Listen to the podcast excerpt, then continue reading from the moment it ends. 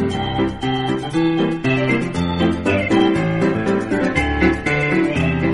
离心机，IT 离心机，关注科技热点。第四届世界互联网大会今天在乌镇落下帷幕，来自全球八十多个国家和地区的一千五百多名嘉宾，围绕发展数字经济、促进开放共享、携手共建网络空间命运共同体的主题。积极贡献思想智慧，展示创新成就，探讨合作途径，展望未来愿景，取得了丰硕的成果。详细情况呢？来听东广记者汤立威的介绍。好的。呃，今天呢，这个大会是进入了最后一天。那么在闭幕式之前呢，还有一场企业家的高峰对话论坛，其实也是碰撞出不少的这个火花。那么在这个论坛上，马云还有就是第一个成为以及来自像 Facebook、eBay 这样的一些国外的互联网领军人物，也是纷纷到场。那么大家呢，分别就新一轮的信息革命对世界未来的影响、传统的这个经济向数字经济转型等话题呢，共同探讨如何以这个信息化来培育新的动能，以。新的动能呢，来推动新的发展。可以说，这一届大会的一个重要的创举，就是首次发布了这个《中国互联网发展报告（二零一七）》和《世界互联网发展报告（二零一七）》两本蓝皮书。那么，它呢是总结了历史的成就，分析了现状的特点，也是展望了趋势的远景，也为各国更好的推动互联网发展提供了一个有益的借鉴。那另外呢，这次的大会还发布了这个本届世界互联网大会的一个年度成果文件，叫《乌镇展望》。那么它也是标志着关于全球互联网发展治理的一个共识又向前迈出了坚实的一步。那么今天呢，这个国家互联网信息办公室主任徐林他在闭幕式上也是致辞说，就是这一届的互联网大会，它的是智慧闪耀、亮点频现。那么它是广泛凝聚了各方的共识，也是分享了思想的创建，汇集了智慧的力量。另外呢，就是其中展示了这个创新的成就。那么一些代表了前沿趋势、引领发展的技术呢，都在这个大会上纷纷的亮相，并且呢，这次的大会也是积极搭建了一个合作平台，密切了一个呃世界这个各国的互联网企业协同联动，一起来促进共治共享。那么徐明也是强调说，要携手共进，引领未来的发展，深入来把握全球互联网。治理的一个新的态势，共同的来参与全球互联网这个治理理念的塑造和规则的制定，来推动全球互联网治理朝着一个更加公正合理的方向来迈进，携手共建网络空间命运的共同体。主持人，好，谢谢汤立伟。在二零一七世界互联网大会上，中国电信董事长杨杰表示，目前。中国电信建成品质优良的国内全覆盖四 G 网络，四 G 基站达到一百二十五万个，有效人口覆盖率百分之九十八。同时，积极布局五 G，计划二零二零年前后商用。与此同时，中国联合网络通信有限公司总经理陆一鸣表示，中国联通五 G 的步伐也非常快，明年会在一些城市进行试验。二零一九年进行试商用，预计二零二零年进行正式商用。国际电信联盟近日通过其二月份发布的一项草案，为一百九十二个成员国的五 G 技术规范奠定基础。这份报告深入探讨了五 G 的最低规格。对于外行来说，意味着五 G 蜂窝设备将允许单个移动基站达到至少二十 Gbps。的下行速度和十 Gbps 的上行速度，这对于一个用户来说呢是理论速度啊。实际上呢，一个小区的所有用户是共享二十 Gbps 的带宽。五 G 呢也能够至少支持每平方公里一百万用户。如果说你想下载一部八 G 的高清电影，那么五 G 网络只需要花费你六秒钟的时间。目前四 G LTE 呢，则需要七到八分钟；更老的三 G 则需要一个多小时。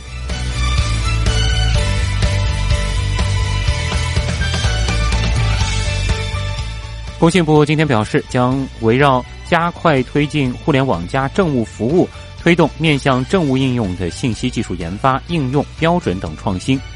面向不同应用市场、应用场景制定智能化方案。提升电子政务应用产业支撑能力。数据显示，过去一年，全国七十个大中城市共计提供五百一十四个政务 APP，全国有三百六十四座城市县域通过支付宝为居民提供政务服务，服务种类共计一百项，同比提升百分之七十八点六。那以刷脸技术为例，报告显示，目前全国已经有超过四十个城市开通刷脸政务，覆盖服务类别包括查询公积金、缴纳交通罚款单以及申报个税等等。近日呢，互联网加儿童保护行动暨中国儿童虹膜防丢网络平台山西省启动仪式在太原举行。与指纹识别、人脸识别相比，虹膜识别以低至千万分之一的误识率成为科技界的佼佼者。这也是中国儿童虹膜防丢网络平台首次将虹膜识别技术应用于儿童安全领域。中国儿童虹膜防丢网络平台采用中科院院士谭铁牛自主研发的虹膜生物识别技术，为儿童录入虹膜信息，建立儿童虹膜数据库，从而提高失踪儿童被找回概率。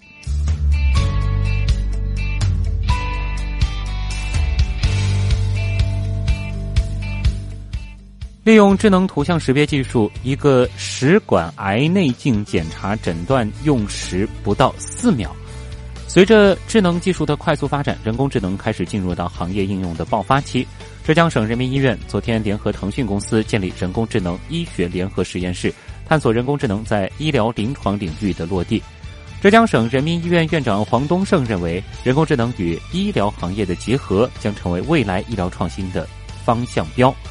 人工智能领域的图像识别、大数据处理和深度学习等技术都能够高度应用于医学诊疗领域。目前的人工智能对于早期癌症的筛查诊断已经进入到临床前试验阶段。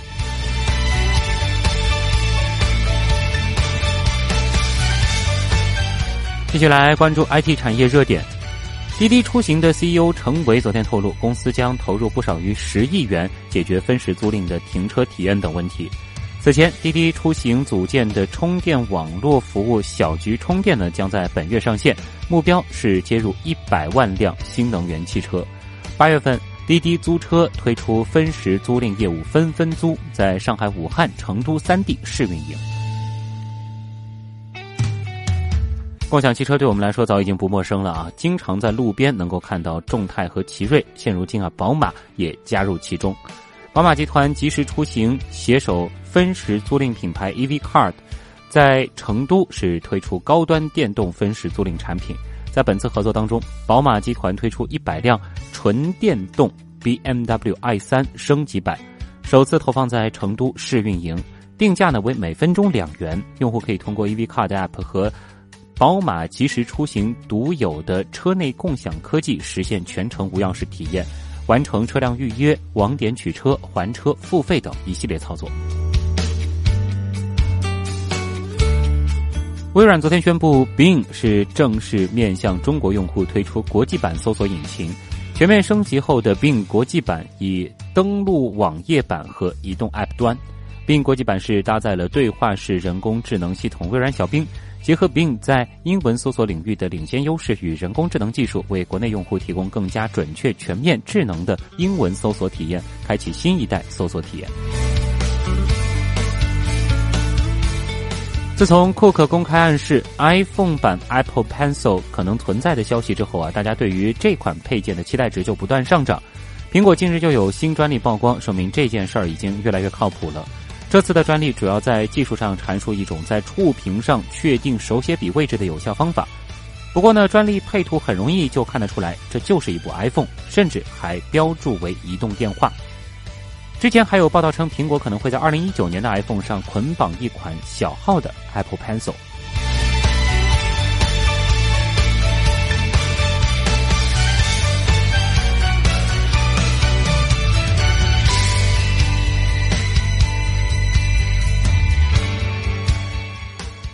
上周，美国 MD Live 公司是推出了一款人工智能聊天机器人 Sophie。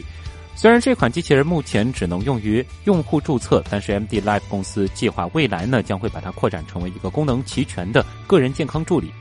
MD Live 是一家远程医疗公司，在 MD Live 上，病人几分钟就可以完成注册，然后呢与经过认证的医生进行邮件沟通，必要的时候可以电话、视频，收费方式不等。